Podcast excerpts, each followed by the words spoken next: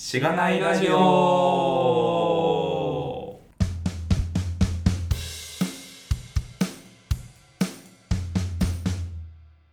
はようございます。おはようございおます。はようございます。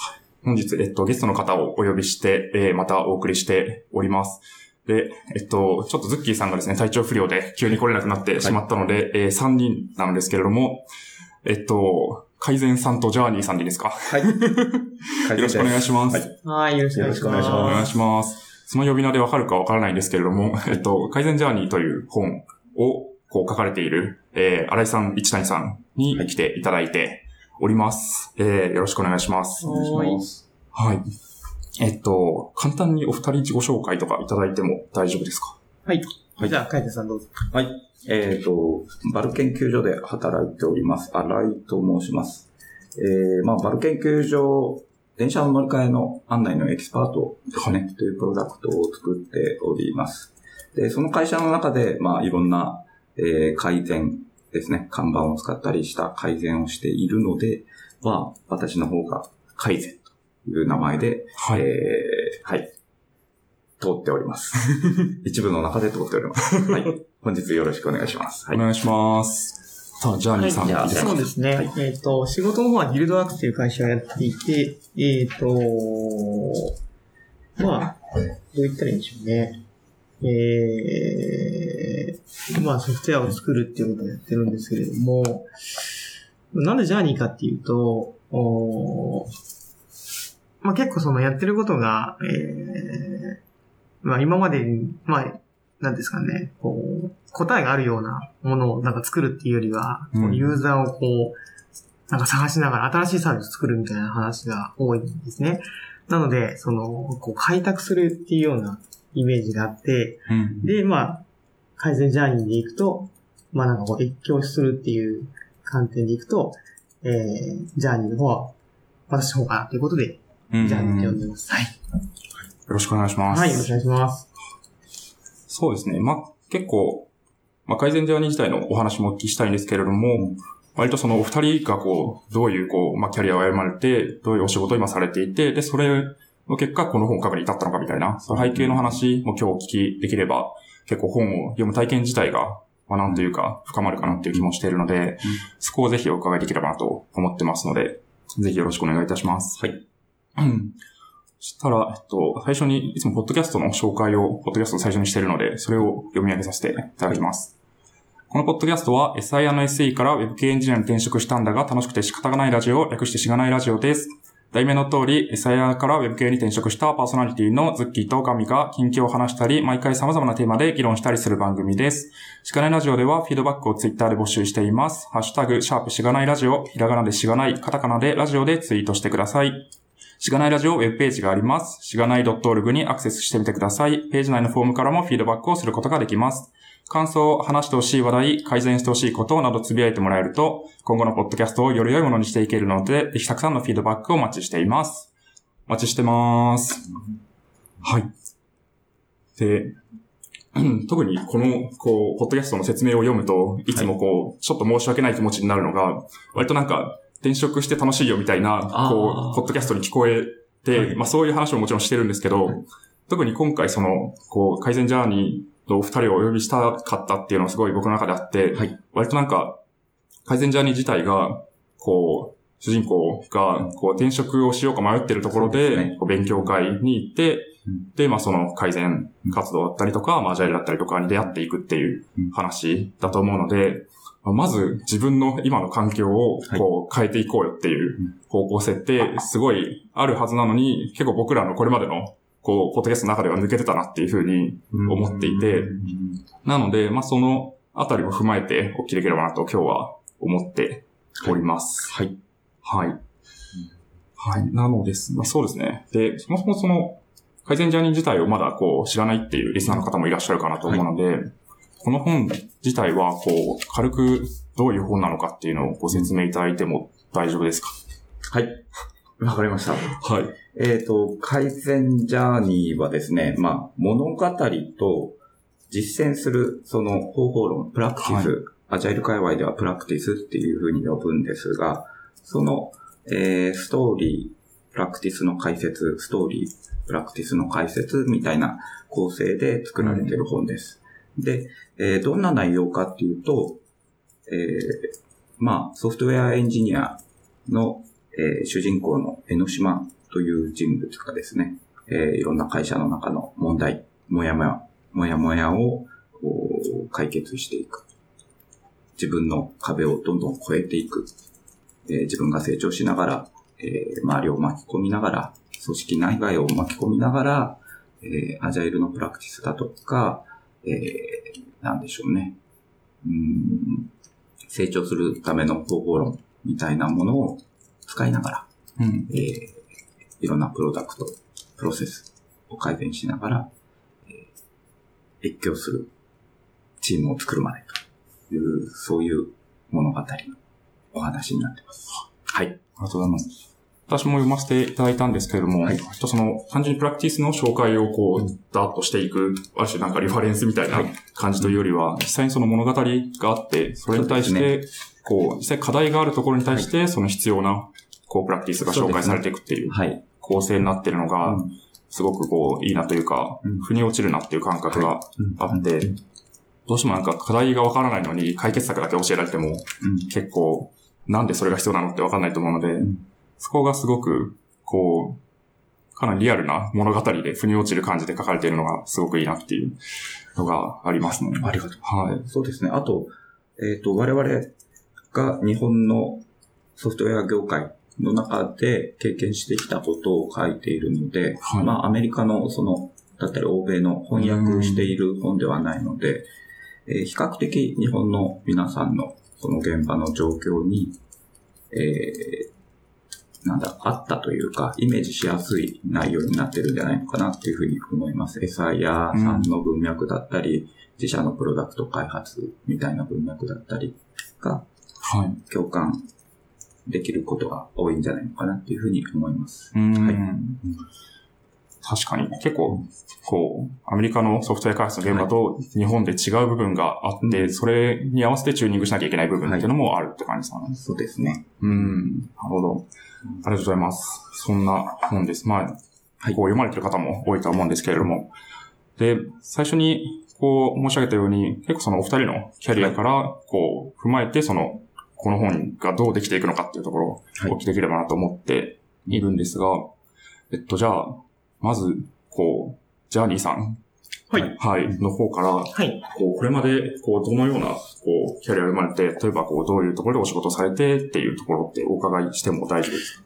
そうですね。えっと、もともと大阪の方でプログラマーをやってまして、その頃は組み込みのプログラミングをずっとやってたような感じなんですね。で、はいえっと、まあ、結構その、立ち位置が低いというか、こう、うんいわゆるこの業界でいう4次受けとか5次受けとかそういうところに行ったので、なかなかその、作ってるものがどういうふうに使われてるかとかわかんない境遇だったんですよね。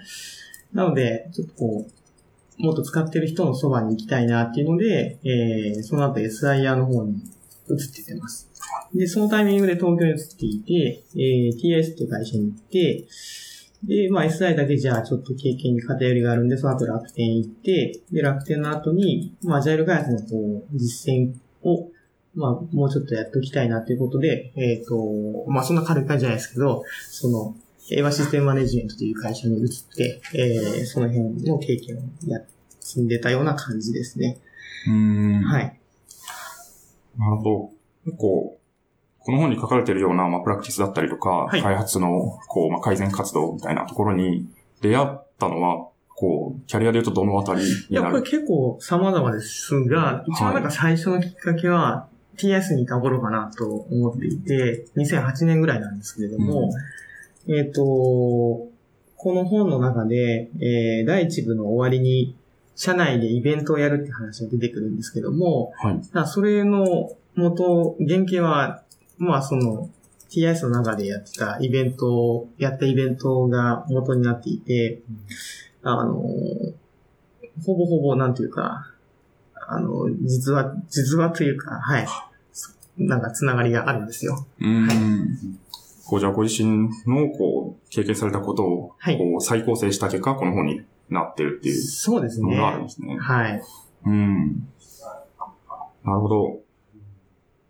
そこで、割と、ちょっとそういうプラクティスに出会っていったことで、こう自分の働き方とかもだんだん変わっていったっていう感覚がありますか？あるいはその開発の現場自体がすごくこう変わっていったっていう、これをまあ実感されてたんですね。そうですね、その、うん、変わっていってよかったなっていうこと以上に、なんか、いつも現場で壁にぶち当たって大変だったな思い、大変だったなって思いが強くて、なんかその度にこう、なんか、なんとかして前に進もうって頑張ってた、なんかそんな連続だったなって思うんですね。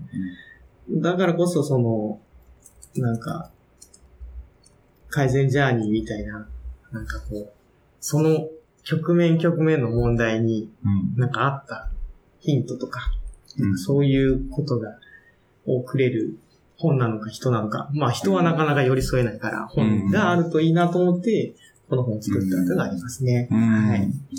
当時の自分にとってこの本があったらすごい価値があったんじゃないかっていう。あったよかったのになと思って。はい。うん。そうですね。そういった話って、ツイッター上とかでたまにもらったりしますよね。もっと早く読んど、こういう本に出会いたかったっていう人が。そうですね。うん。うんそういう声をもらうたびにやっぱり、やってよかったなというふうに思いますね。うん。ありがとうございます。今はどういったお仕事をされているんですか？あ、じゃあ僕ですか？はい。えっと、まあ、その TIS での、まあ、なんか、お開発とか、その、いろんな、うそれぞれの現場でやってた経験をもとに、はい。まあ、ちょっと、自分たちの思うやり方でやっていって、値打ちが出せる開発がもっとできるんじゃないかということで、会社を仲間で立ち上げたっていうのが4年ぐらい前なんですね。ん。5年前かな。はい。で、そこからずっとその立ち上げた会社の運営をやっておりますという感じですね。なるほど。それがギルドワークスさん。そうですねね。はい。うん。ギルドワークスさん自体は、こう、実際にそういう、こう、まあ、改善ジャーニーでし紹介されてるようなところを、まあ、いろんな会社さんに、こう、伝えていくような会社さんなんですか？そうですね。その、ギルドワークスを始める前だったが、あ、始める前ですね。その、と、開発っていうのをもっと良くしていくためには、自分の決められている役割とか、これまでこうだったから次もこうしようみたいな、そういうバイアスを破って、えー、いいと思うことをやるっ。ていうのが、その、もっといい開発をしていくことになると思っていて、それを越境という言葉で呼んでますと。はい。で、その、ギルダックス、ギルダックスを立ち上げたのが、その越境っていうのを、なんていうんですかね、中心に置いて仕事をしていきたいなと思いがあったんですね。なので、えっ、と、ギルダックスの中の活動として、いろんな現場の越境をたすあの支援するっていうことは、あの、メインでやってることだったりしますね。うん。はいなるほど。確かに、どうしてもこれまでやってきたことで、まあ、ある程度ビジネスになってたことを、後からこう否定するっていうのっては、いすごい難しい気がすするんですけど、まあ、特にこの本の中にもあるように、うんうん例えばなんか外部から人を呼んで、はい。こう、そこを支援してもらうとか、うん。なんかそういう部分で、こう、外から新しい、こう何か。越境を手助けする人が来るっていうのは、まあ、かなりきっかけとしてはあるかなと思うので、まあ、そのようなところで、こう、越境を支援するような。活動をされてるってところですかね。そうですね。うん。なるほど。ありがとうございます。そしたら、改善さん、新井さんはいの方は、えっと、どのようなキャリアで、はい。そうですね。はいあの、私も転職を、えー何回か経験していまして、えっ、と、最初の会社は、えー、鶴見、川崎にある、すごい大きな、なんだろうな。はい。会社で、そこの中でプログラマーをやっていましたね。はい。で、えーそこで、そう、何本作ったんだろう。いろんな、えー、プログラム、まあ自分で設計して、自分で開発して、自分で納品して、みたいなことをやってたり、あとは、LAN のシステムですね。を構築して、自分でサーバーインストールして、えー光ファイバーのケーブルをこう這わせたり、ラップの中に設置するっていうことだったりもやりながら、もしていましたね。工事、工事ですね。本当にね。現場のうん。ドライバーと、ドライバーって違いますね、意味がね。本当に、ネジ回しですね。ネネジジ回し回しのドライバーだったり。サーバーラックを直接触るような。はいですね。はい。そういうことをやる、やっている、えーエンジニアでした。で、その後転職して、えー仙台の方にあるグレープシティっていう会社ですね。あの、コンポーネント、えー Windows 系のコンポーネントだったり、Java のコンポーネントだったりを作ってる会社さんですね。で、そこで、えープロダクトマネージャー的なことをやったり、えー社内の簡単なツールを作ってみたり、あとはマーケティング活動で、えーまあ、仙台から東京の方に出てきながら、いろんな講演をしたり、マーケティング活動をしたり、えー雑誌に、えー執筆みたいなことをしたりしてましたね。はい。で、その後ですね、僕、ひょんなことからオーストラリアに留学しに行っちゃったんですね。もっとしっかり勉強がしたいっていうことで。うんそれは英語の勉強？え英語とあと IT ですね。うんはいで、そういう欲求が強くなって、で、まあ、オーストラリアで、えーその、両方ですね、英語、英語英語で IT のこと、ソフトウェアエンジニアリングだとかを、はい。えー勉強して、で、その後に、この高円寺のバル研究所ですね、お世話になって、11、2年経つのかな ?11 年ぐらいかな？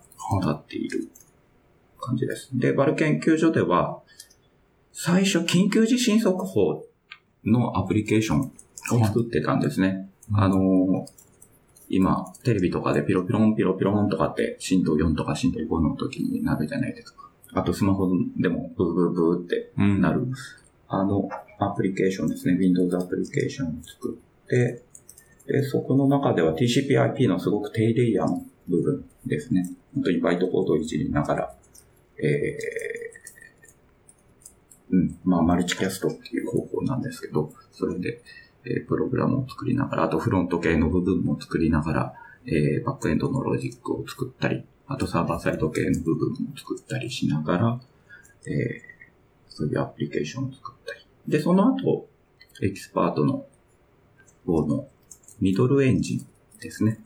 えーフロント系とそのサーバーサイドをつなぐ、ちょうどミドル部分のエンジンを、うん。えー当時は、えー XML 形式でこうやり取りする部分ですね。今だと REST の API が主流だと思うんですけど、えーそのもうちょっと前の Web API 的なものを作っていましたね。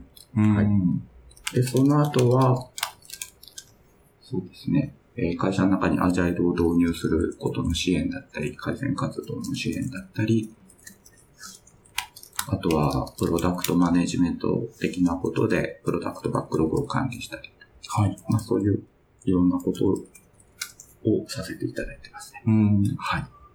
まあアジャイル導入支援の、こはい、う、仕事をされるはい。前に、それを実際に、こう、まあ、例えば、こう、この本に書かれているようはいなことに最初に出会われたのは、はい。どこだったんですか？線を仰がれていまいや、すけど。でも、あれですね、一番最初に入った大きな会社ですね。ここの中で、その、一人で戦ってたというか、はい。確かに自分でうん設計開発そうですねしてって、はいやられシステム誰が使うんだろうみたいな、その要求使用書みたいなのがあってないようなものの中で、こう構築していって、本当にスーパーウォーターフォールというか、うん。で、えー研修があるのかないのかわからないような感じで納品して、うんはい。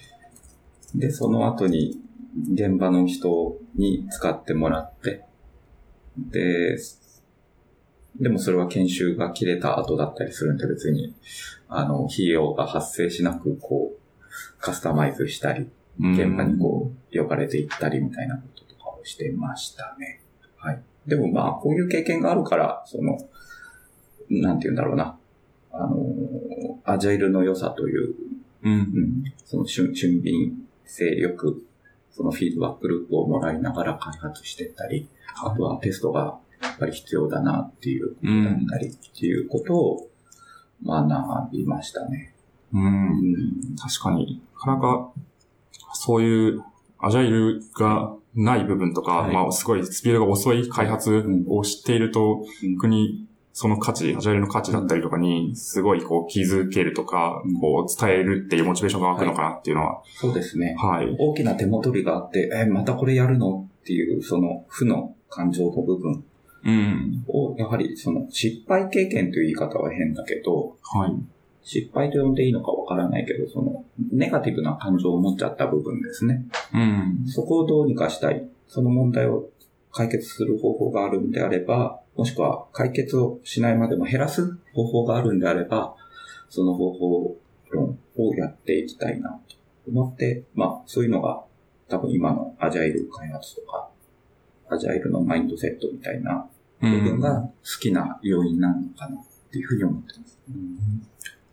確かに。それをお聞きすると、結構、リスナーさんの中にも、割となんか、こう、レガシーなとか、すごいスピードの遅い開発はい。の現場で苦しんでいる人っていると思うんですけど、はい。逆にそういう現場だからこそ、まあできるようなことっていうのもなんかあるのかなという気は、すごい聞いていて思ってうん、そこに、こう、まあ新しい、まあ先ほど越境ってはい。おっしゃってましたけど、こう、例えばアジャイルのプラクティスを入れてみるとか、特に改善ジャイルで言われているようなことをやってみて、その価値を、こう、事例として、こうちゃんと実体験として経験をして、で、それをじゃあ社外に伝えていくとか、うんっていうのって、逆にそういう立場の、こう、現場で働いてないと難しいかなって思うので、そうですね。はい。あとそうですね、改善、か改善とかアジャイルをこう支援ししていくにあたって、やっぱりコミュニケーションって大事だよねとか、うん。えー期待のすり合わせっていうことをしたりだとか、ドラッカーエクササイズっていうものが出てきますけれども、えーそういう部分で価値観を共有するっていう、その人を知るっていうことですね、メメンバーだったりを知るっていうことはすごく大事だなっていうふうに思ってたので、えーそういう部分入っていますね。本の中にもう出た感ん。じですね。ありがとうございます。はい。ここからこう、お二人がい出会われるのはどのあたりだったんです出会うのは僕かはい。がバル研究所入ってからなので、2012年です。僕、一谷さんと初めて会ったのは。なので、うん6年ぐらいですね。そうですね。なるほど。で、一谷さんが主催しているデブラブっていう勉強会コミュニティですね。はい。そこに、えー参加するようになって、で、そこで知り合って、で、結構頻繁に参加してたので、うん。そこで友達というか、知り合いになって、うん。なるほど。デブラブ自体は、まあちょっと、こう、補足説明が必要かなと思うんですけど、はいはいあれそういう開発の現場の中の、まあ、こういうことをしてこうなったみたいな事例を共有するとか、うんそういう場所だったんですか？そうですね。まあ、このデブラブの話は、さんから してもらった方が。ああ、いいかなそうですね。デブラブはうんそんな感じですね。うんその、まあまあ、これもちょっと話すと長くなる。んですけど、はい。あの、まあ勉強会をやるコミュニティとしてうん運営してます。そこに新井さんが来てうん。知り合ったって感じですかね。ちなみにちょっと今更なんですけど、うんこのラジオっていうのは、なんはか、どんな風な雰囲気で話したらいいですか？なんかすごい真面目な硬い感じで今話してる そうですね。はい。いつもちょっとど、どんな感じで話されてるのかわからないから、あれなんですけど。確かに。。はいい。や、そんなに硬すぎなくても全然。あ、大丈夫なんですね。はい大丈夫あはいはい。なので、わかりました。はい。そうですね。まあ、聞いてる人も割と真剣にこう、椅子に座って聞くというよりは、はい例えば何かをしながら聞いて、そうなんですね。はい。たまにこう何かこはいう気になるところがあったらすごく深く聞いていくとか、ああ、なるほど。っていう感じかなと思うじゃあ割と、気楽に話していい ですか気楽に話していいわかりました。僕が硬い雰囲気をつけたかもしれないです。あいえいえ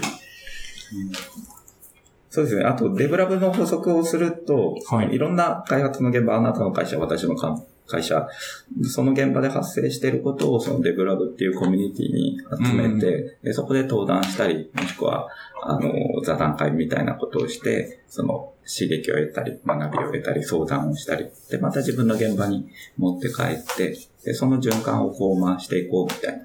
うんなので、ああと、この名前にあるように、デブ、デベロッパーですね。はいなので、特にこの言語とか、あのインフラとかに関わらず、いろんなソフトウェアの開発の現場に必要なことは、えー、そのテーマの中で毎回やってたりします。はい。ちなみにガミさんはデブラブってご存知だったんですか？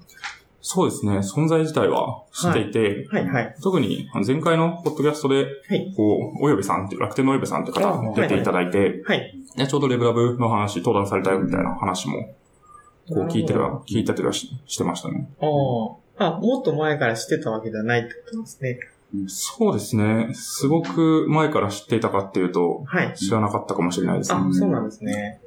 で、なんかそこが結構面白くて、その、まあ、コミュニティみたいな運営してたら、結構それでつながりできるのが、なんていうか、多いんですけど、うんその、このしがないラジオさんと、なんかその、つながるタイミングって今までなかったんで、うーなんか、ん。多分あれなんですかね。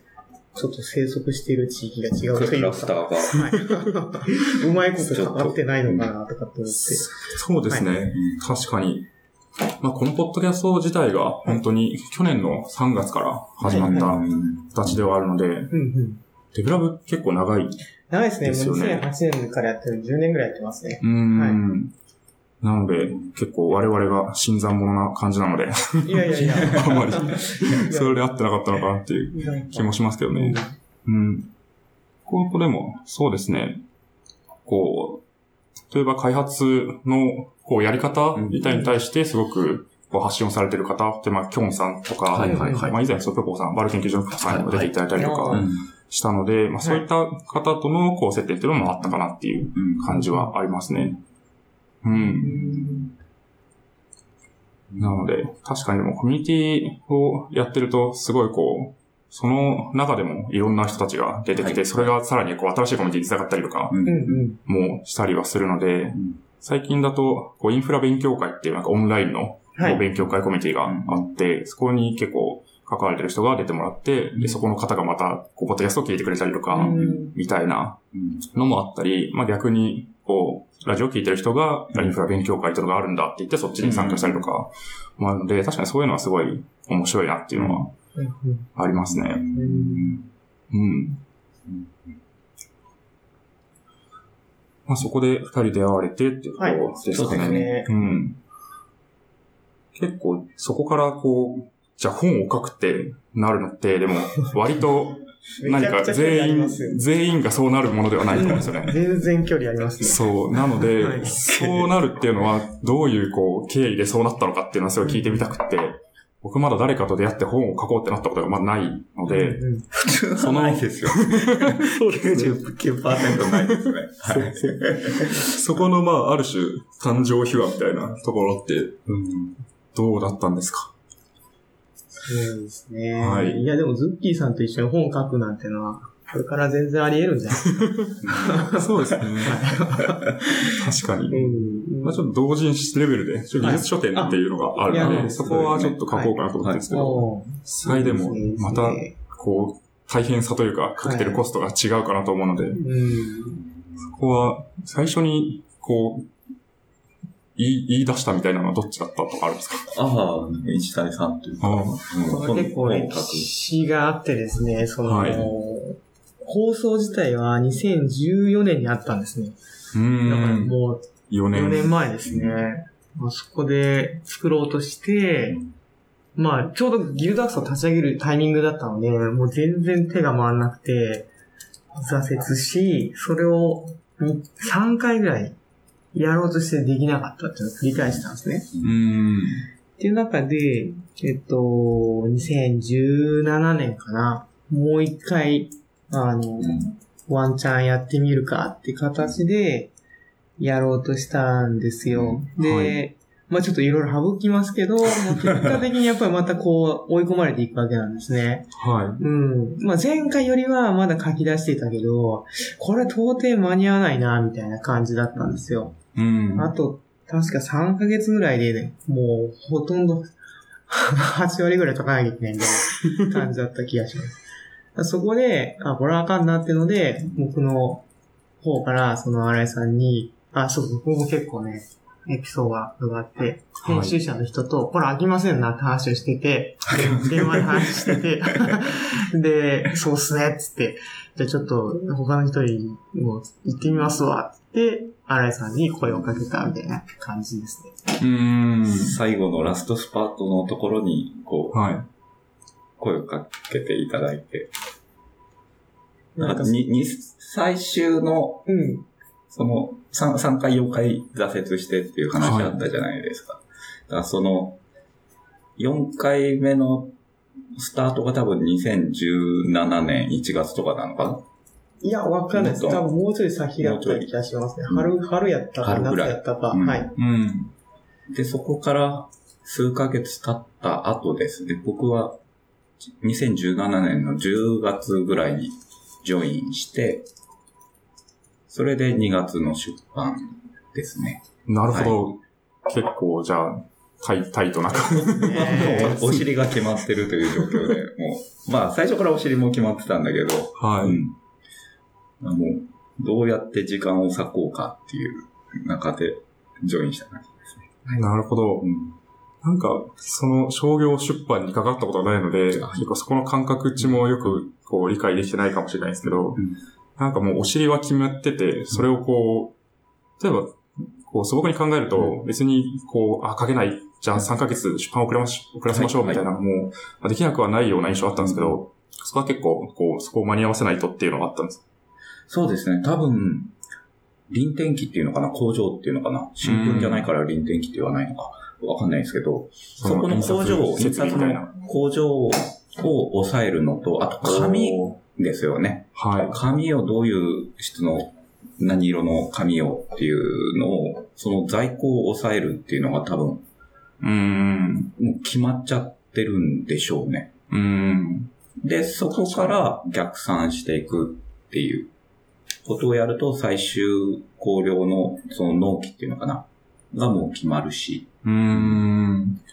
なるほど。だそうですよぶ物販なわけですね。物の在庫ができるわけなので。うん。この、うん。まあその、出版の制約もきっとあると思うんですけど、まあそれ以上に、その、多分伸ばしていくと、はい。完成しないのかなと思った。うん その、例えば、ギルドワークスの中に、その、同じ本書いてた人がいて、まあ、増田さんっていうおじさんなんですけど、はい。あの、その人もね、多分、4年ぐらいかけて本書いてるんですね。すごくその、締め切りをこう、調整しながらやってる風に見えて、まあ4年かけてるから多分そうだと思うんですけど、なんか、そのアリ様を見たときに、まあ結構大変だなっていうのが、あなんかまああったし、うんその、僕自身もまあ、2、3回挫折してるのもすでにやってたので、これ伸ばしたらまたその、完成しなくなるんじゃないかみたいな方が、ちょっと怖くて、はい。うん、どうにかして間に合わせるみたいなうーん。感じの思いが強かったですね。なるほど。結構じゃあ、直前、締め切り直前はかなりお忙しかったり、バタバタ。僕も声かけてもらってからもうずっと忙しかったですね。そうですよね。普通に、うん、元々のやられてる仕事があってからのこう、そうですね。アドオンで執筆が入るわけですもんね。そうですね。確かに。いやーもうでもその本を書こうっていう構想をしてたのは、この本を書くことが何かこう、自分の使命に関わるみたいな、そういうなんか思いがあったって感じなんですか？それはありますね。そのうん、やっぱじゅうん、あるいはこう他の人には書けないっていう何かうん、思いがあったとか。そうですよね。さっき話したように、その、越境していくっていう人のうん。傍らにある本っていうのを、こうやっぱ必要だよなと思ってて、うん、なんか、そうですね。自分、うん、ちょっと感慨深いな。急に感慨深くなった。この本があの時にあればっていうような本をそうですね。書ければっていうのもずっとあったってことですかね。う。うんん。そういう、そうなる可能性がある本とかもでも、普通に考えればなんか生まれても良さそうな気がしますけど、あ、なかなそうですね。そういうかないんで話すかね。もしてましたあ、ね。したありましたっけ？そのアジャイル系の、はい。本だとか、プラクティス集の本だとか、あとは翻訳した本だとかはあるんだけど、ここ数年あまり出てないよねっていうことだったり、でその問題をどう解決していくかみたいな本って、やっぱりここ最近出てないかなっていうことで、じゃあやっぱり世の中に出していこうよっていうことを当時話してた記憶がありますね。うん。うん。ちょっとま間が空いちゃってるんじゃないかな。うん。あの、スクラムブートキャンプザブックっていう書籍だったり、アジャイルサムライっていう書籍が出てから、やっぱりそれなりに時間が経過してて、その次に必要なうん。本とかをやっぱり世の中に出したいってことはいを。ちょろっと話した記憶がありますね。うん。そうですね。まあ、アジャイルの本を作りたいっていう思いもありましたし、一方でその、やっぱ越影響境、はい。を、なんていうんですかね、こう、越境、どうですか？みたいなことを 世の中に、はないん。かこう、問い問いかけたいというか。うん、なんか出してみたいっていう思いがありました。で、これが結構その、叶っていて、その、この本を書い出した2月の17日ですけれども、その、あ、7日か、2月の7日ですけども、それ以来ずっとその、ツイッターで英語化してるんですね。こう改善ジャーニーで検索し続けてて、で、その、見てるんですよ、もうすべて。うん。改善ジャーニーって言ってくれてる人を。うん。でそこの反応を見ると、なんか、やっぱこう、ああ、じゃあちょっとこう、頑張ろうとか、なんか、そのうん。別居しようとか、ちょっとこう試そうとか、うん。やっぱり会社辞めようとか、うん。なんかもうそんな話がいっぱいうん。あああって、なんか、そういう、ねうん、広大なインターネットの中でこう反応をぴょこぴょこぴょこっと出してくれる人が結構いて、それを見て、ああ、やっぱり思った通りじゃん。というか、うん。うん、越境の本、うんうんうん。ちょっと投げ、投げてみてよかったな、みたいなふうに思いましたね。うん。確かに、なかなか、まあ、ご自身で今もお仕事でそういう活動されてるかなと思うんですけども、それでリーチできる人の数と、うん本を出してはい届けられる人の数ってかなり違うかなっていう気がするので、そういう意味でどちらもやられるっていうところの、まあ意味が出るというか、うん違いが出るかなっていううんのはあるかもしれないですね。そうですね。やっぱり紙の本、まあ、Kindle とかでもいいんですけど、その書籍っていうメディアの強さっていうのかな？っていうのを感じましたね。うーん。はい、違う。全く知り合えなかった人たちと知り合えたり、そういうところにと届いているんだっていう。ことは、ソーシャルの反応を見てると、ああ、書いてよかったなって思いますね。う。うん。確かに。うん。うん。まあ、反響の話もちょうどはい。こうメモに書いていただいてるかなと思うんですけども、うん。割とでも、こう書籍でってなって、例えばこう書店に並んでってなると、はい。例えば全然こう今まで関わりがない、例えばさっきのコミュニティの話もそうですけど、うんコミュニティの人が撮ってくれたりとか、ふとこう、出会って撮ってもらうとか、うん。かそういうのがうん。起こりやすいかなっていうのは思うので、逆になんか今まで会ったことがない属性の人とかともはい。すごいたくさん会われたのかなと思って、うん。そういうことってありますか？イベントとかって。そうですね。あのー行政の方々にお呼ばれして、で、ちょっとイベントで二人で1時間ぐらいずつかな、うん登壇しながらお話しさせていただいたこともありますし、あとそういうイベントのオーディエンスの方で IT 業界以外のはい。方々に来ていただいて、えー話すっていうこともありますね。うーん。うん、そう、そういうのもあるし、この、うね、ガミさんとのラジオに呼んでいただいて、話すということ自体がもはや、なんていうか、そうですね。新たな出会いです、完全に。多分改善じゃなかったら多分出会ってないだろうなっていう。はい。確かにそうですね。うんすごい。行政の人に呼ばれたっていうのは、はい。どういう、こう、話で呼ばれたんですか？あこの、例えば自治体の IT 系の企業を集めて、みたいな。その地域の IT 系の企業を集めて話してほしいとか、そういう感じです。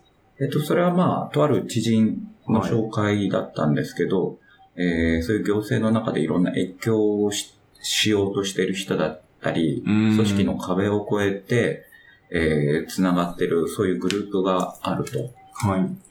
縦割りの世界の中で、ちょっと変えていきたいんだっていう、うん。そういうグループがありまして、で、そこでお呼ばれして、で、その越境のことだとか、えー我々が会社の中で経験していることなどをお話ししながら、うん、っていう感じでしたね。うんうんなので、越越境つながりというか、そうですねうん特に IT で開発でっていうのに限らず、限らず、うん話されてるってことでよね。ですすね。行動を起こそうとしている人。スライドを見てくださって、うんあの、改善ジャーニー絡みで話してる内容を見てくださって、うんなんか、うん僕たちの方にも話してくださいみたいな感じ。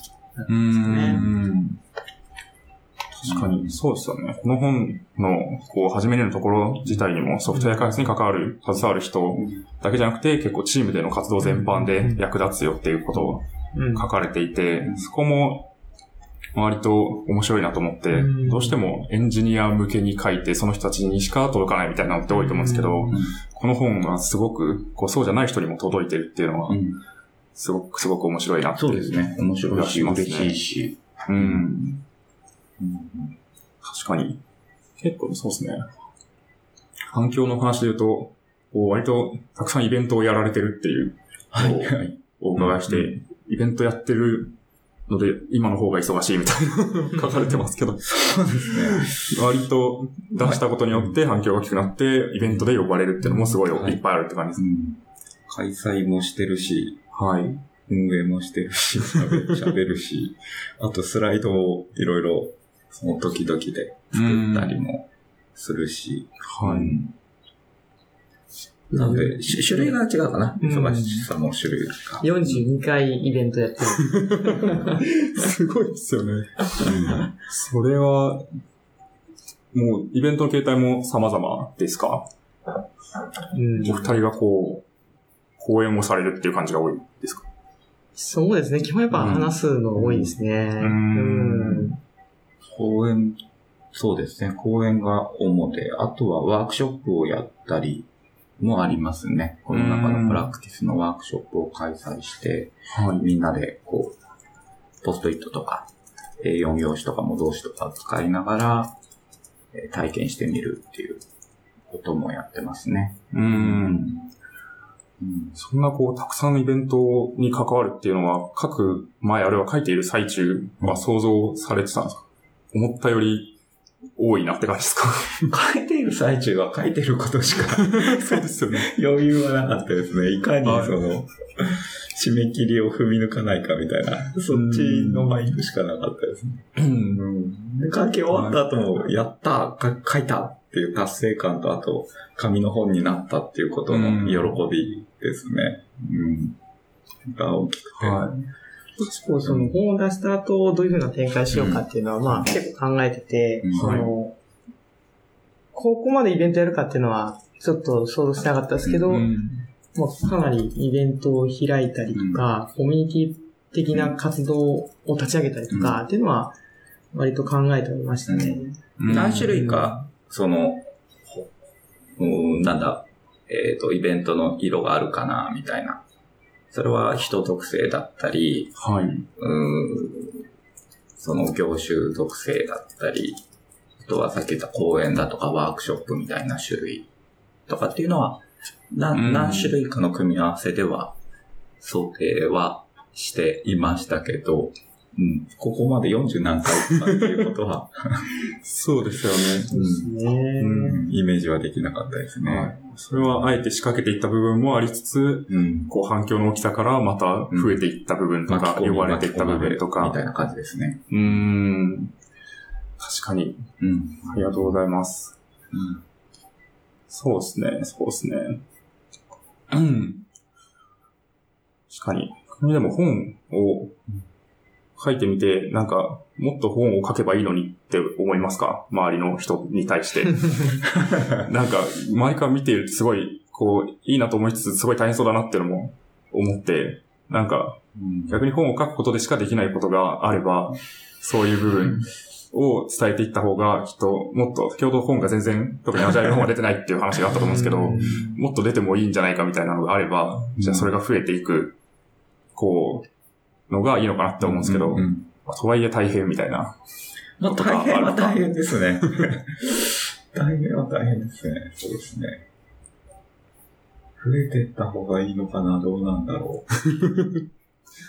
ただ書くことによって、はい。やっぱり自分の中のインプットも増えるんですよね。うん。あの、何かを学ぶときに、の方法論として誰かに教える、教えることをやろうとすると、まず自分がやっぱりそれを知らなくちゃいけないし、はい。教え方のそのフィードバックももらわなくちゃいけないし、みたいなことで、教えることが一番自分の学びに、成長につながるよ、みたいなことがあると思うんですけど、うん。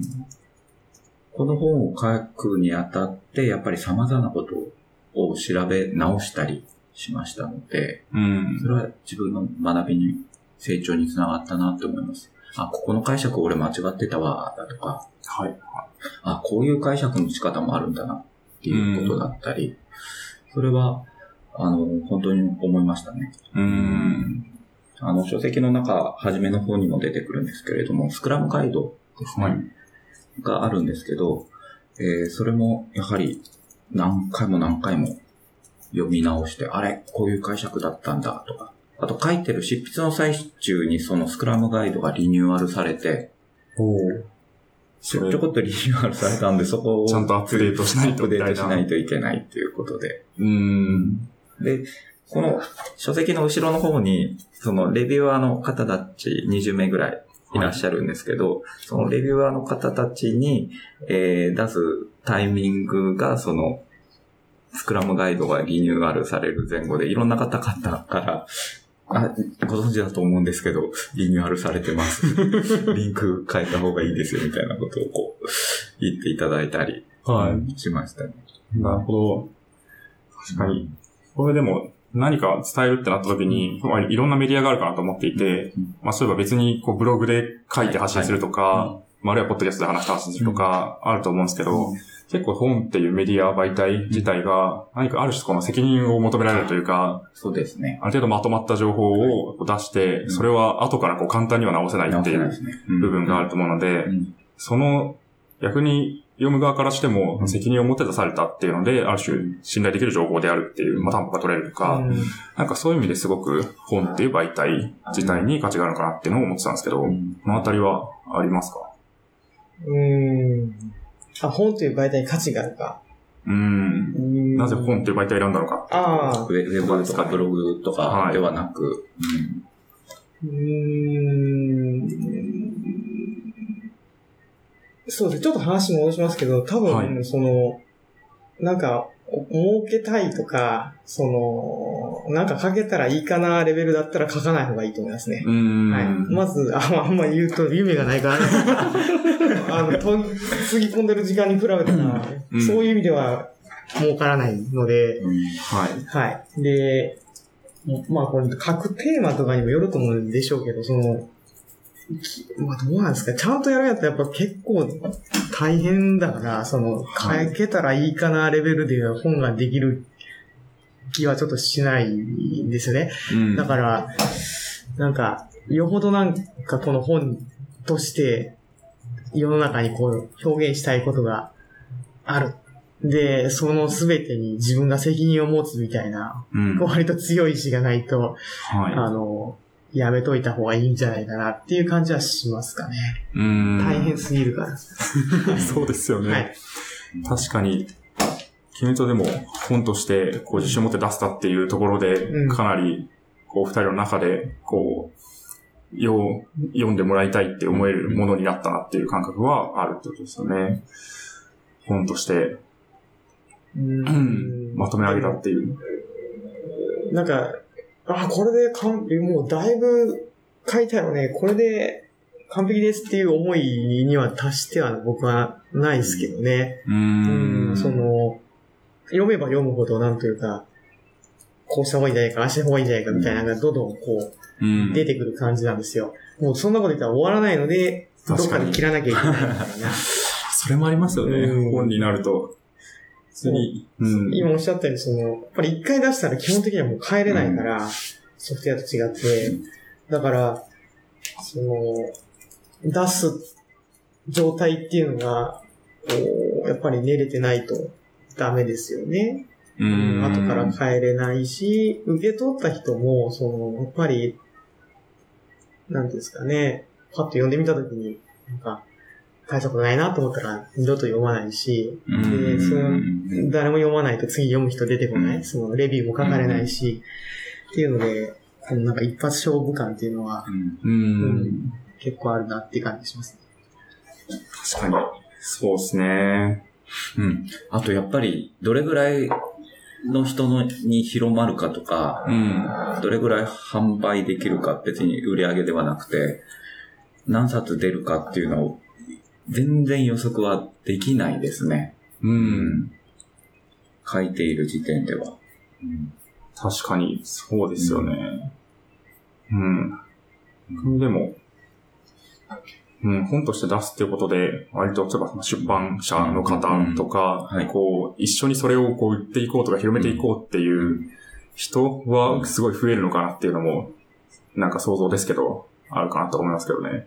あ、でも僕、僕の中は、絶版、絶版の恐怖 はありましたよ。なるほど。売れない在庫の山。もう新しくはすりません。うんいや、それはありましたうね。ん。売れ売れなかったらどうしよう。どうしよう。うん。確かに。そうですよね。そこも、恐怖というか、不安というか。う。うんん必死ですよ。うん。そりゃイベントもやるし。うん。確かに。そうですよね。なるほど。いやー、ちょっと生半可な気持ちでは本を書けた わかりました、今。もっとね、ちょっと、もうちょっとやれたらいいんですけどね。こう、いや、なんか表現する人が増えるのはすごくいいと思うんですよね。うん確かにそうう、んそうあるべきだと思うんです。うん。うん。例えば、その、僕がこう、別の思いとして、その、アジャイル開発とかっていうのをこう、やっぱツイッターとかでよく調べるんですよ。で、調べたときに、その、日本だと、全然その、なんか出てこないというか、出てきてもちょっと愚痴っぽい話が多かったりして、うんで、も、かい、まあ、英語でアジャイルで探すと、海外でいろんな人が発信してるんですね。で、ユーザーストーリーがどうだとか、なんかその、あプロダクトバックロードがどうだとかっていう、なんかその、自分なりの考え方をどんどん表現しているうん感じなんですよ。で、これはなんかすごい差を感じて、もっと日本で、現場、日本の現場でやってることとかを、なんかこう、もっともっとこう表現できることあると思うし、表現している世界の方が、なんかいろいろお互いね、知知ることもできて、いいなと思ってて、だから、あのーそういうは表現発信はもっとできるようになっていきたいなっていう思いはありますよね。ううんん。確かに、そうですね。なんか、アジャイル界隈って言うとあれかもしれないですけど、うんうん界隈の人がよく言ってるのは、こう、界隈が高齢化してるみたいな話をはい。ちょいちょいお聞きして、割となんか新しい、こう、いや、全然、お前らがやっているのは全然違うんだみたいな、そういうこう、血気盛んな若者みたいなのがいっぱい出てくる状態が危険性なのかなと思うんですけど、うん。なかなかなんかそうなってないのはなんでなんだろうな、みたいなのをい思や、そのって。通りで、はい。もう本当に、世代交代失敗してるんですよ。ぶっちゃけ言うと。あと僕と荒さんも40代じゃないですか。うんもう完全にいい年ですよ。うんで、その次の年代がまあ30代があって、その次が20代があった時に、なんでしょうね。多分30代コミュニティの形成がうまくいかなかったんじゃないかなっていうのを偉そうに思ってるんですよ。うんうん。なんか30代のところで、こう、なんか、アジャイルの本が出ているとかさ、コミュニティが立ち上がってるっていうのがないじゃないですか。うん、な知らないけど、あるかもしれないけど、うんあんまり表立ってない気がして。なので、その次の20代ってなると余計になんかその、確かに一気に飛ぶ感じはいありますもんね。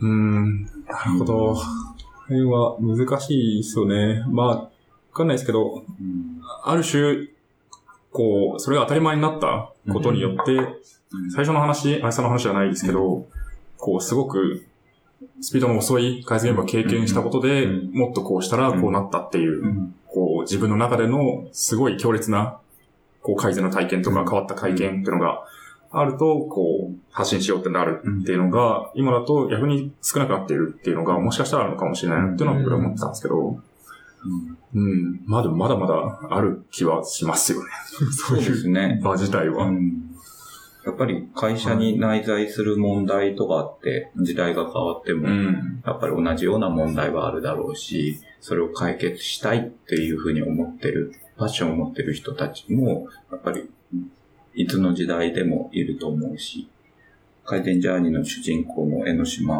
は、この本の始めだと20代はい。後半なので、20代中盤後半なので、そう考えるとね、今の若い人たち、現場ですごい、えー試行錯誤、試行錯誤してる人たちは絶対いる、同じように、我々が若い頃と同じようにいるはずなんで、うん。そういう人たちがやっぱりなんか、勉強会コミュニティでもな、なんでもいいんですけど、はい。こう、立ち上がっていったりするといいかなって思いますね。うん。確かに、うん人である以上、なんか発生する問題みたいなのは、多分あって、それは何も、こうある種考えずにやってたらそうなってしまうみたいなところは、きっと、これからもずっとあり続けるからこそ、うんこう、まあ、それを改善して発表するっていう、まあ、そうですね。もあるんじゃないかとですね。うん、確かに。うん逆にでも、そうですね。まあ、特にまだ読まれてない人もいるかなと思うんで、なんかどういう人に、まあ、特に読まれて、こう、反響が大きかったかとか、まあ、読んでほしいかみたいなところも聞いてみたいなと思っていて、最初に、こう、僕の方から申し上げたように、結構、僕とか、こう、まあ、相方のズッキーとかははい、割と軽く、まあ、転職すればいいじゃんみたいな のを言ってしまうんですよね。それは僕たちはい。があんまり、その、今の現場を変えようっていう活動をできうん。できてなくて、あるいはしなくて転職したっていうのがあって、ある種そのポジショントークみたいなのがあると思っていて、逆にでも、こう、別の可能性もあるんじゃないかなと思ってて、うんで、そういう人にももし読んでもらえたら変わるんじゃないかっていうのは僕はすごい思っていて、んなんかそういう、どういう人に読まれたらよかったとか、どういう人に読んでほしいとかっていうのは、どう思われてますか？えーとですね、はい。その転職、僕も経験あるので、はい。あの、転職のメリット、デメリット、まあ、いいい悪いっていう表現うん。以外のなんか、う新しい出会いみたいなものとか、あとやっぱり古くからのその、えーつながりを大事にするっていうこととかもあるので、あのー転職しても転職しなくてもどちらでも僕はいいかなと思うんですね。うん。ただ、不満を抱えたまま転職しても、結局同じ不満っていうかね、トラブルにぶつかったりするので、やっぱり隣の芝生はすごくキラキラ輝いて見えるので、でも内在する問題って似たような問題だったりもするし、うんただ、その今の働いてる現場の中で、自分自身で行動を起こしていて、で、その結果、判断するっていうことは、がいいのかなっていうふうに思ってて、うん。で、その行動したことって自分にか返ってくる、やっぱりご褒美にもなる。ご褒美って言い方は変だけど、自分しか経験できないことなので、うん。僕いろんなところで、あの、話してるのは、まず妄妄想しましょうと。はい。こういう問題があった時に、こういう風になったらいいな。うんで、その妄想をして、そういう状況になったらいいな。じゃあ、それに対して、どういうアプローチをしていけばいいかなっていうことが、妄想し始めるといろんな情報がこう、向こうから情報が飛び込んでくるようにうんなってくるんですね。で、そうすると、ああ、じゃあそれをやってみようかな。やるのは勇気がいるんですけど、うん。その勇気を持ってその一歩を踏み出してみるっていうことをやって、やって、やって、で、それでもダメだったら、やっぱり転職とかっていうのももちろん、あの、するべきだし、はい。ですね。なんで、え両両方ですね。転転職するのも OK だし、その自分の会社の中で改善していくのも OK だし。うん。確かに。まあ、そこに課題があるから不満があるだと思うので、うんまあ、その課題を解決するっていうのも、はい。それはそれで、まあ、チャンスに変えられる部分かなと思うんで、はい。ですねまあそこで、例えば、もし妄想した通りのはい。状況が自分で作れたら、それはすごく、まあ、成長にもなるし、うん。面白いし。そうですよね、うん。それをじゃあ話して、もっとうん。こう活躍できる場所に移れるかもしれないし、うんうん、それはそうですね。うんすごいある気がしますね。なので、聞いてる方にもすごい勇気づけられるところかなっていう気はしますね。で、石谷さんもそうですよね。そんな感じで、その、これは一個の会社にとどめる、とどまるべきっていうことを推奨してるわけではないんだみたいな。そうですね。うんはい。うん。うん。うん。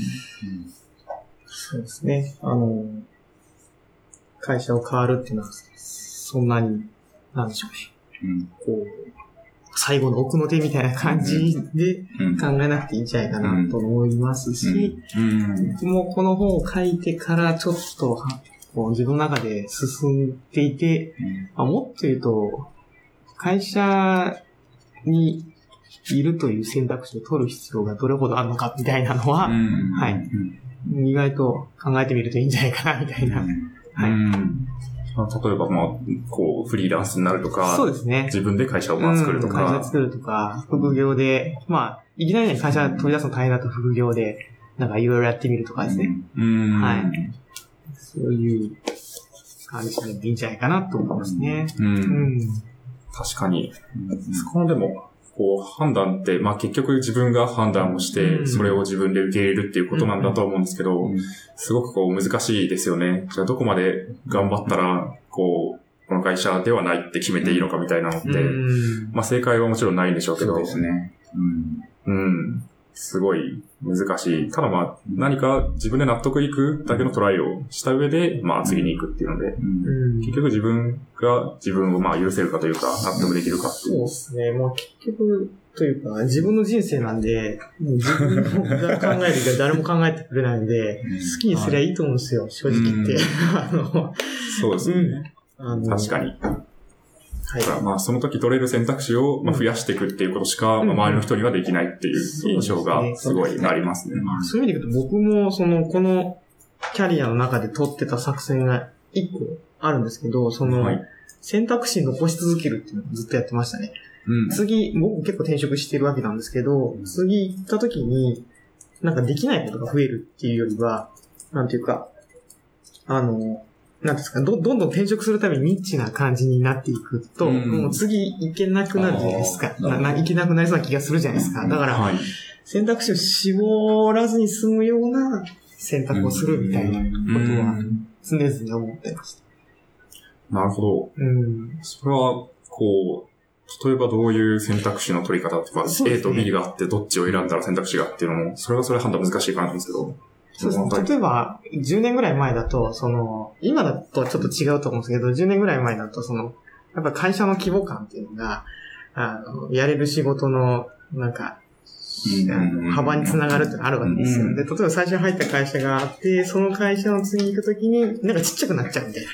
あはの次の会社ちっちゃくなっちゃうみたいなことをやると、その、ね、仕事に立つ、ほあの、仕事の幅がちっちゃく、あ、狭くなっちゃうんで、えー、なんか、もし合わ、その、ち、狭くなった範囲の中で合わなかった時に、あの、もう他のことができないじゃないですか。幅があれば、これ A はあかんかったけど B はできるみたいな、同じ会社の中でできたりするので、なので、まず会社の規模感をむやみに小さくしない、しないようにするとか。はいあとはその、今はちょっとそういう感覚はないと思うけど、その、会社の規模だけじゃなくて、やってるその、えー、まああんま使いたくないけど、そのフェーズっていうんですかね、その、例えば、本当に開発だけしかやってませんみたいな会社なのか、はい。クライアントとはい、うん直接やり取りして、で、ちゃんとものづくりまでやっていく会社なのかっていうのは見て、やっぱ開発しかやりませんだと、その、また狭くなっちゃうので、クライアントから開発、クライアントの交流から開発までできるってう。いうんこと、ところを選ぶとかですね。うんそういうのがん思ってましたね。確かに、会社だったり、まあそこの職にうん対して、まあできること、あるいは移れる場所の広さみたいなのがまだ決まっているとして、そこをなるべく広く持つっていうそうですね。ところですかね。うん、確かに。自分がまあ何したいかとか、うんどういうことをできるようになっていくかみたいな、うん例えば得意を伸ばすにしても、うんそれをか伸ばしていこうっていう選択肢をそもそも取れないと、あんまり意味がないというか、面白くないですもんね。わからないんだったら、あらかじめ選択肢を広くそうそう取っていくっていう。なんか、決まってたらね、そのまま突っ走ればいいんですけど、なかなか決めきれないと思うんですよ。うんうんうーん。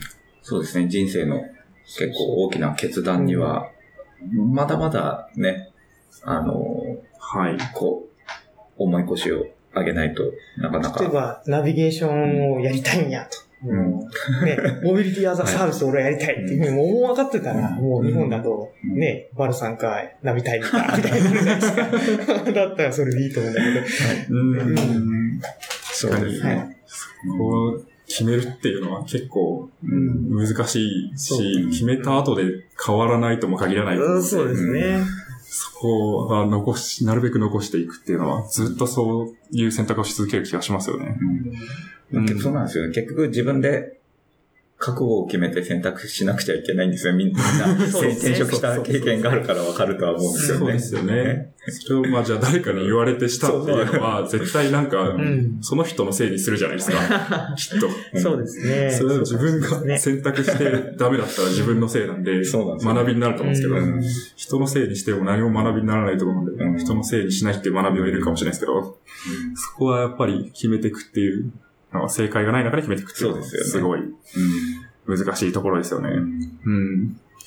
まあでも、その中で、例えばこの本、改善ジャーニー自体がこう選択肢を提示する、与えるっていうのはすごく価値があるなっていうのは思っていて、僕が、僕は前職富士通っていう会社で開発とか MySea とかをしてたんですけどうん、その現場をじゃあ変えるっていうのはもう想像もつかなくて、うん。そうなんか何からしていいかわかんないし、まあなんかすごくこう大いなる力によって、その開発のやり方とか決まってるような感じが すごく、まあ、特に新卒で入ってっていう感じだったので、していて、そこで何をしていいか全然わかんないっていう状況から、まあでも一つ、そういう武器ができるっていうところに一番こう価値があるのかなっていうのは、まあ特にそういうキャリアに悩んでる人に対してはあるかなっていうのは思ってますけどね。うん。うん。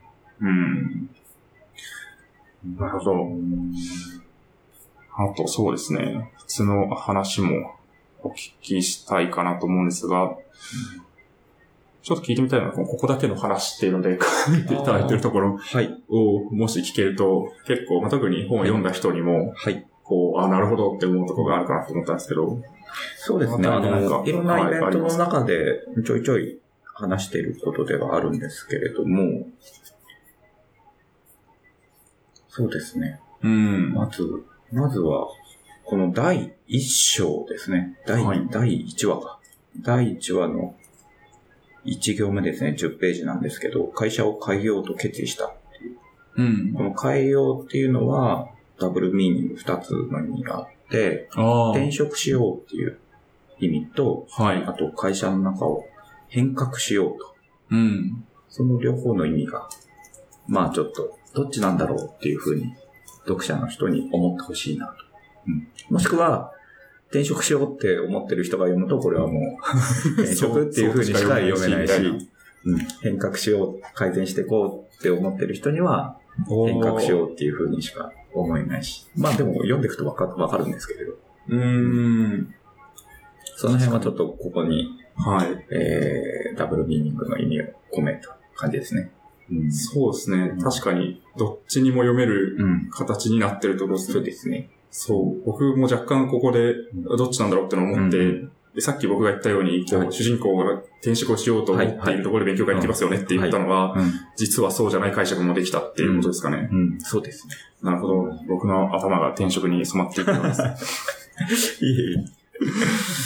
で、それから、あと、登場人物の名前なんですよね。はい。これ結構いろんな人に言われるんですけど、まずこの、江島と書いて江ノ島って読むんですね。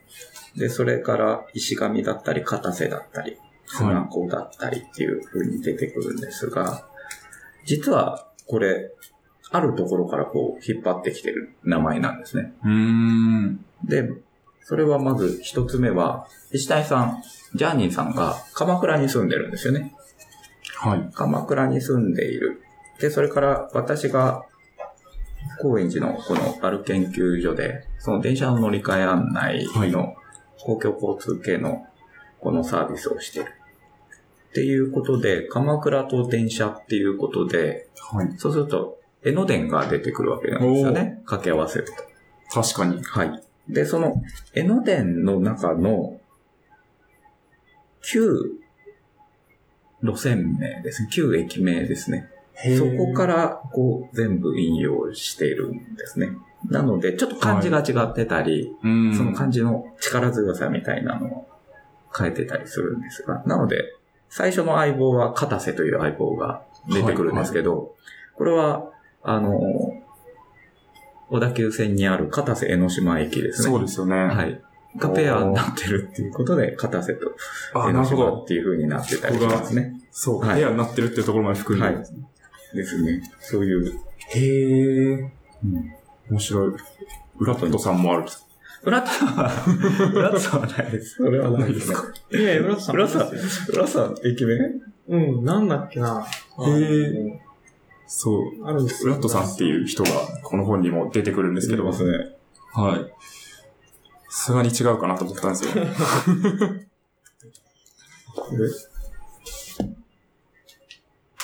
おー今、駅名を見ていますが、うん。なんか、元になったのが、裏系あ確かにでも裏っぽい言葉なかったですかとかもあるし、片瀬、西方。うん。ああ、本当だ。倉屋敷さん。へえ。うん。ゆいがはみさん。ゆい、ゆいさんか。とね、ちょっと、だいぶ、あの、元の企画資料で でもガガウラ、あの、うん何ガウラですか？それ、袖ヶ浦は、まあ、うんいますからね。そうか。なるほど。うんまそうなんですね。あ、どこかしらを取ったと。うん。確かに砂子、砂子さんもいるし。うんへえ。石石神さん、はい。上っていう感じですけど、神様の神っていう風に変えて、ちょっと力強さっていうのかな。んメメンターの強さみたいなのをはい。出したはりしてますね。い。なるほど。はい。実はここから来ております。はい登場人物の名前とか決めるのって難しいですよね。何でもいいと言えばいいけど、うん。何かの意味があった方が、うんこう、いいなっていうのもあって。うんこのキャラクターと名前の対応付けとかもあったりするんですか？そうですね。こういうキャラクターだと、うんこの印象を与えたいみたいな。そうですね。そういうのがありますね。うーん。はい。この、西方さん。大丈夫かな？この西方さん。西方さんっていうのがあって、はい。この本の中でもスクラムマスターとして出てく。るんですけど、実は、スクラムブートザキャンプの書籍を書かれている西村直人さん。うん。石谷さんも私もとてもリスペクトしている方なので、なので、西村さんをちょっとイメージした感じだったりしますね。お西方さん。西の字がこう、はい。同じで、ですねちょっとイメージして書いてる。ですね。はい。へー。多分ね、うぬま、うぬまっていう地名あるんですよ。うぬまから取ったんじゃなかったかな、ウラットさんは。えーっとね、駅名じゃないのかないやいや、駅名、あの、はい。新屋敷にね、新屋敷、西方新屋敷、うぬま。はい。あ、これか。うん。うーん。なるほど、なるほど。なるほど。うん。いやー、すごい。そう。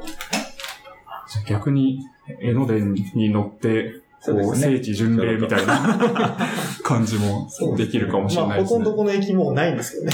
うーん。旧駅。旧駅名ですよね。鎌倉高校前とかになってたりしますよね、今うん。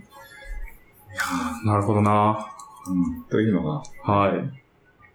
あとは、この書籍の中の会社名ですね。はい。ANP、アチープパートナーズっていう会社が出てくるんですけど、けれども、これは上樹院っていうものをこう英語にこうお当てはー。めてたり、はい。あとは、石谷さんが昔極楽寺っていう駅に住んでいたので、はい。これをメイドインヘブンということで MIH 社みたいな、おー。はい。この書籍のど。中では、江ノ電にちなんだはい。ネーミングだったり、江ノ島、江ノ島鎌倉界隈のはい。ことが、こう、出てきたりしますね。うーん。なるほど。いやこう、分かって読むとまた面白いかもしれないです。はい。で、僕もちょろっと出てきて、小町っていう名前で、この中に出てきますね。ああ、交。通ナビゲーションに関する製品を作っている会社の開発部長っていうことで、はい。はい。私も小町という名前で、はい、登場してたりします。うーん。なるほど。いいですね。書いてると自分がそのまま本に出せるっていうのが面白いですね。あとは執筆秘話的なことで、はい。136ページに、モブプロの写真があるんですよね。うん。これは、えっ、と、バル研究所のメンバーにちょっとお願いして、これ高円寺の会社のちょっとモブをやってるところのシーンですね。あ、これプポさんですね。おー これプそうですね。ポさんです。以前はい出ていただいたお子さんがはい。登場しているという。はい。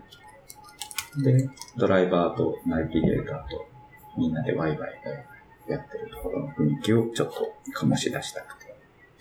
うーん。っていう、なるほど。はいすごい。高高円寺リスペクト感をちょっと出したくて確かに手作り感が写真の中にも。はい入ってますね。うーん。いいですね。なかなかそういう背景があると、どうしても本読むときに、そのなんか、うん。自分と遠いものだなって思っちゃうと、うん結構関係ないものになっちゃうかなと思うんですけど、なんかその裏話的なところを聞けると、うん。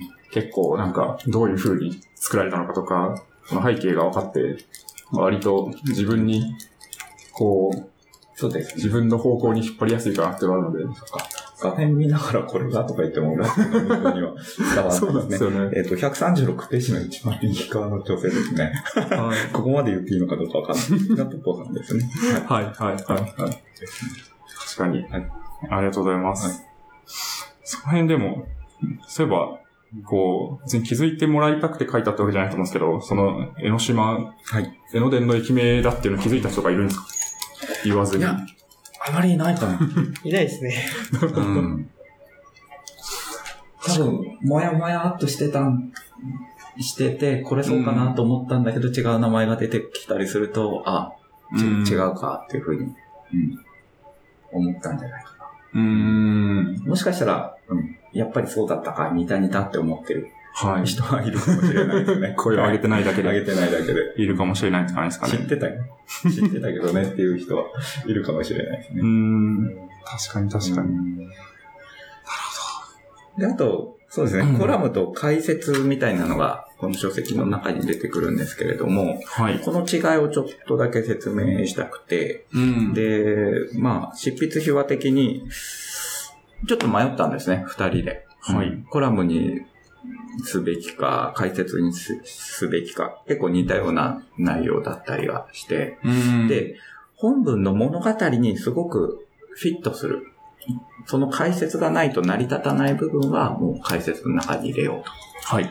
と。で、えーここの部分がなくても本編を読む、プラクティスのその解説を読むことに差し障りがないんだけど、でもこの情報があるとさらに深くもう一段階勉強できるんじゃないのかな。っていうようなことをコラムに書かせてもらいました。うん。で、そのコラムの中ではもう、それぞれ二人の名前を、こう、自分の名前をつけて、えーこのコラムはどっちかが書きましたよっていうことで、えー書いていますね。うーん。だからこの本の中で、より、こういうことをちょっと伝えたいんだっていう、アナザーストーリーっていう言い方は変だな。アナザー解説みたいなのでつ伝えたかったことをコラムの中で書かせてもらってますね。うん。でも本を書く中で、こう、ご自身の、こう、まあ、人格というか、をどれぐらい出すかっていうのうも結構難しいのかなと思って、うんで、そこをうまくこう切り分けるための、まあ、解説コラムってそういうですね。感じですかね。はい解説はその物語の中のはい人物が話しているっていうそうですね。体で書かれているけれども、コラムだともう一歩引いて、そうですね。執筆者のうん。ね、名前で書いてますってことですね。うーん。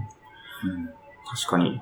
もうでも解説自体も、執筆者の名前で解説するっていうのも、まあ、あできた気がするんですけど、はいそこは、こう、今の形、登場人物に語らせるっていうのは、何かあるんですか？こう、意図というか。そこも考えましたね。あのそうですね。やっぱり、せ、なんですかね、こう、世界観をこう、うん。出たり入ったりしない形にしようと思ったんですね。さ例えばストーリーがあって、で、解説のところが、なんか我々が話してる形を取ると、もう明らかにストーリーがこう、終わってるじゃないですか。そういうストーリーが終わってると分断世界が変わってるじゃないですか。っうん。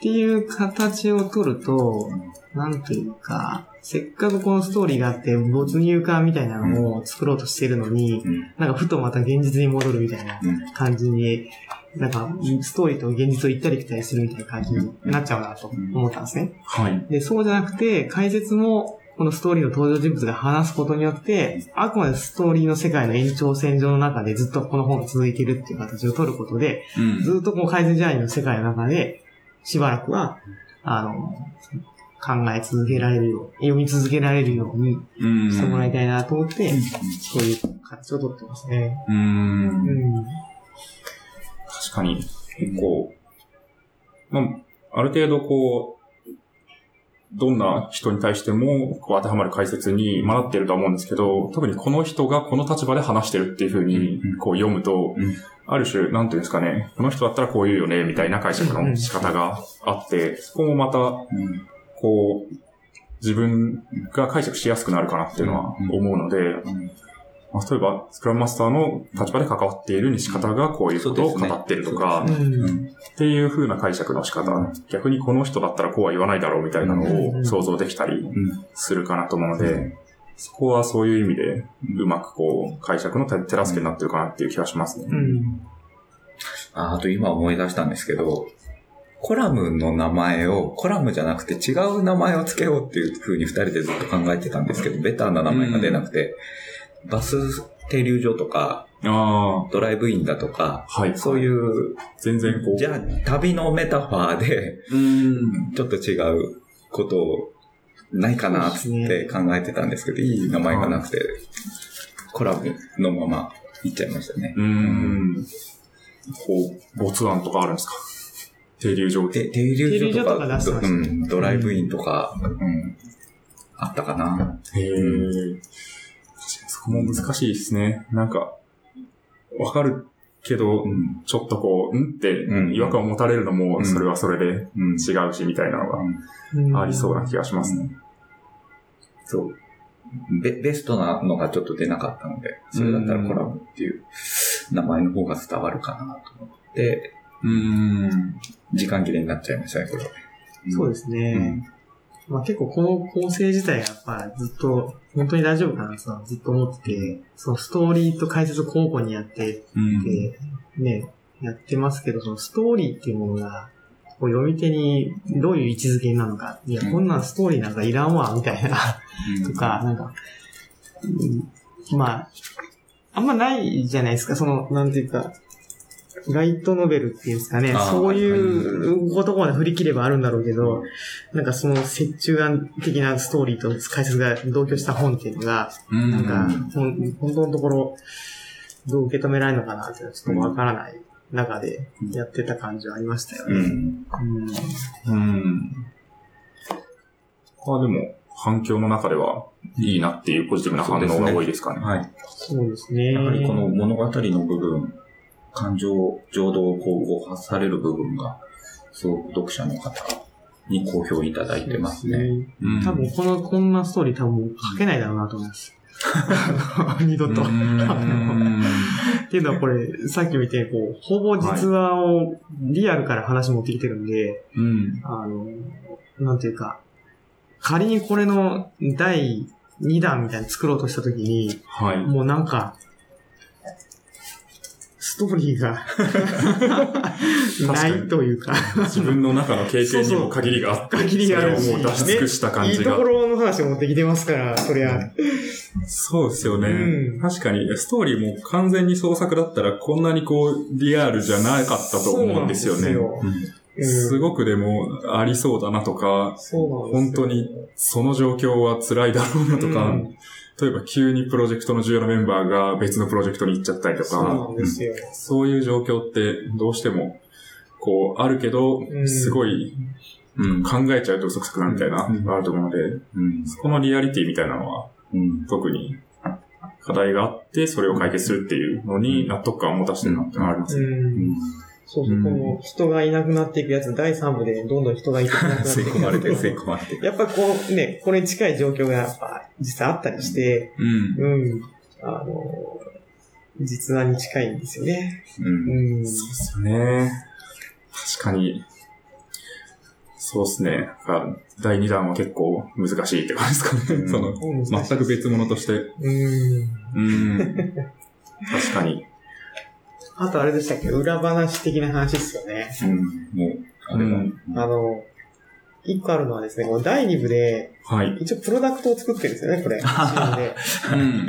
うんで、このプロダクト、一体、そのプロダクトとして何を作ってるのかっていうのが非常に曖昧なんですよ、これ。はいい。あの一応テスト管理ツールみたいなものを作ってそうなんですけど、はい。じゃあ一体どういう機能があって、どんなページがあって、どんな、なんか、ものなのかっていうのがよくわからないんですね。うん。で、これはその、作るものにフォーカスしない、せずに、その、プロセスとかその、スクラムの話にちょっと集,、中したかったので、作ってるものが何だったほとんど触れなかったんですね。はい。で、実際のところですね、まあ後から考えると、じゃあ、著者がこのプロダクトの、プロダクトバックログをこう、なんか作れるかっていうと、わかんないんですよ。想定があって、あえてぼかしたっていうではなくて、そもそもうそもそもわからない。ぼかしているというか。そう。そもそもどういう機能なんだろうみたいな。何があるんだろうわか、わからないみたいなうん。感じの。確かに。はい。えー、面白いですね、ええ逆に言うとでも、そういう状態でも、こう、この本が書けるっていうこと自体が、あるその作ってるものに依存せずに、まあ、使えるような内容になってるっていうことの、まあ、賞賛になってるって感じですよね。ね。そうですね。いいように言うと、いいように言うとそうですね。確かに。はい。なるほど。うんそうですね。確かに読んでても、そこをふわっとしていて、うん何を作っているんだろうかみたいなのは、そんなに出てこないんですよね。うんもっとなんか機能に特化した話とかが出てきても、別に自然な気はする。まあ、会話の中とかそうで。なんですよ。なんですけど、そこがかあえて書いてないっていうのは、確かに、うん。今言われるとそうだなって気がしますね。こういうプロジェクトやっちゃいかんと思ってですね。よくわかんないままやっている。なるほど。ありがとうございます。結構もう意外と1時間半ぐらいになってきていて、すごい早いなって感じなんですけど、そうですね。なんかでも、特に、まあ、読んだことがない人も、割とその、最初に、もう、こう、ジャーニーさんって呼ぶのあんまやってなかったですけど、うん。ジャーニーさんが言われてた、その、越境するっていうことうん。に対して、まあ何かどうですかっていうのを提示すれば本だっていう話をされてたんですけど、うん。そこを、またなんか、読んでないけど、興味がも、興味を持ったっていう人に対して、こう、背中を押すような話を最後したいなと思ってるんですけど、その越境っていうものは、なんか、どんな人がどういう時に、こう、する、こう、ものなのかっていうのは、改めて聞いてみたいなと思うんですけど、うん。なん。か、越境の、こう、ジャニーさんの中の定義っていうのは、どのあたりにあるんですか？例えば何かこう、もともとやっていた開発を超えて、本当にいいもの、いい開発に移っていくかも、またこう、境を超えていると思いますし、まあ、あるいは自分っていう枠を超えて、他の人を巻き込んでいくっていうのも、まあ、一興かなって思いますし、そうですね。今おっしゃったことは全て当てはまると思います。で、かんどういう時に越境した方がいいんじゃないの？ってう。いうふうんに思うかっていうと、あの、例えばまあ仕事を開発してる中で、その、なんか、ああ、こうなりゃいいのになとか、うんあこれ、誰かややったらええやんとか、なんかよくわかんないです。この先どうなってるかよくわかんないけど、まあちょっとわかんないしょうがないですよね、みたいな風に思うことってあると思うんですよ。仕事や開発をしてると。はい。で、その時が越境のまさにタイミングだと思っていて、その、わかんないんだったらわかりに行きゃいいし、その、えー他の誰かがやればいいやん。でも結局誰も動かないから何もすみません。だったら自分が動けるとこ動いていけばいいじゃないかっていうのが、その、越境の、なんですかね、こうタイミングなのかなと思っていてうんそうそういう意味では越境っていうのは、なんか、すごく会社を変えるとか、会社から変わるとか、じゃ、でかい話だけじゃなくて、多分もう毎日、毎日起きることなんじゃないかな、っていうふうには思うんですよね。うん。で、とはいえ、じゃあ分からないことを分かる、なんか分からないことを分かるようにしようとか、なんか、じゃあどうやってその、こう、例えばマネージャーがやるべきだって言ってるそのチームのこう、なんかビルディングを、じゃあわしがやるとした時にどうすりゃいいんだとか、その越境しようとした時に、で当然不慣れなので、その、できないとかわかんないなってことがいっぱい遭遇することになると思うんですね。むしろその、え、あの、なんか自分の分かってる範疇で、ふいふいふいってできてますって言ったら多分それ越境してないんだと思います、まだ。うん。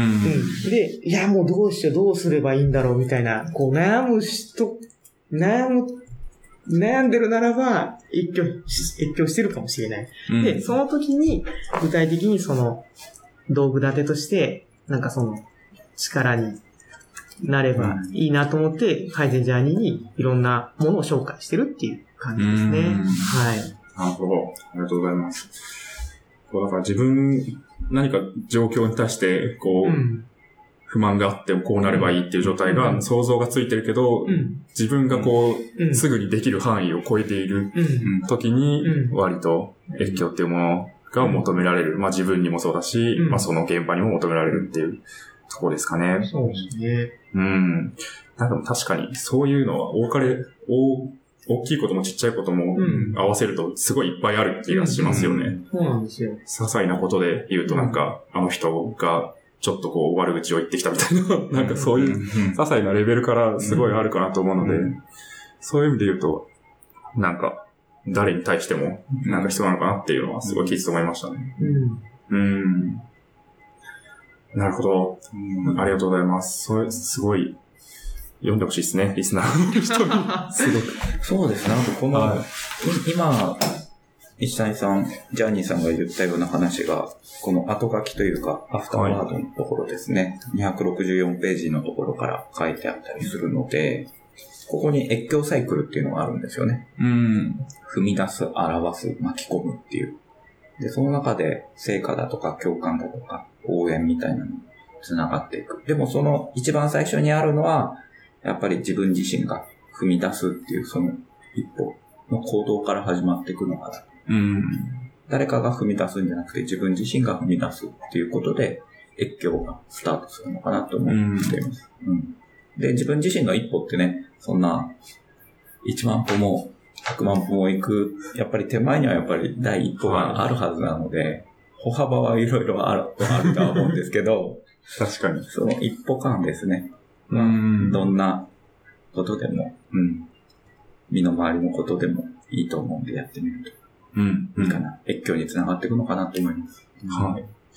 確かに、こう人のせいにしないで自分がまずやっていく、踏み出していくっていうところを支える、うん背中を押すための、まあ、本であり概念ってことですかね。うん。そうですね。ありがとうございます。はいすごい、いい回になった気がするので、逆に、このポッドキャストの反響も楽しみだなっていう。ふうに思いますね。はい。じゃあちょっと一回締めていきたいなとはい思います。一回じゃあ、フィードバックの募集の文言を読み上げますね。はい。しがないラジオでは、フィードバックをツイッターで募集しています。ハッシュタグ、シャープしがないラジオ、ひらがなでしがない、カタカナでラジオでツイートしてください。しがないラジオウェブページがあります。しがない .org にアクセスしてみてください。ページ内のフォームからもフィードバックをすることができます。感想、話してほしい話題、改善してほしいことなどつぶやいてもらえると、今後のポッドキャストをより良いものにしていけるので、ぜひたくさんのフィードバックをお待ちしています。お待ちしてます。お待ちしてます。ぜひこれを聞いて本を読まれた方の感想とかも聞そうですね。きたいので、うん。はい、ぜ嬉しいひ、ですね。はい、発信してください。お願いします。うん最後に告知などあれば、お願いします。はい。えっ、と、今後も様々なイベントとかをやっていく予定なんですが、直近だと9月の27日と10月の3日にスクーという、はい。えーウェブの、えーなんて言うんでしょうね、動動画の勉強、オンラインオンライン生放送はいの授業をやってる。やっておりますので、9月27日は、改善こと私新井が、えー担当させていただきます。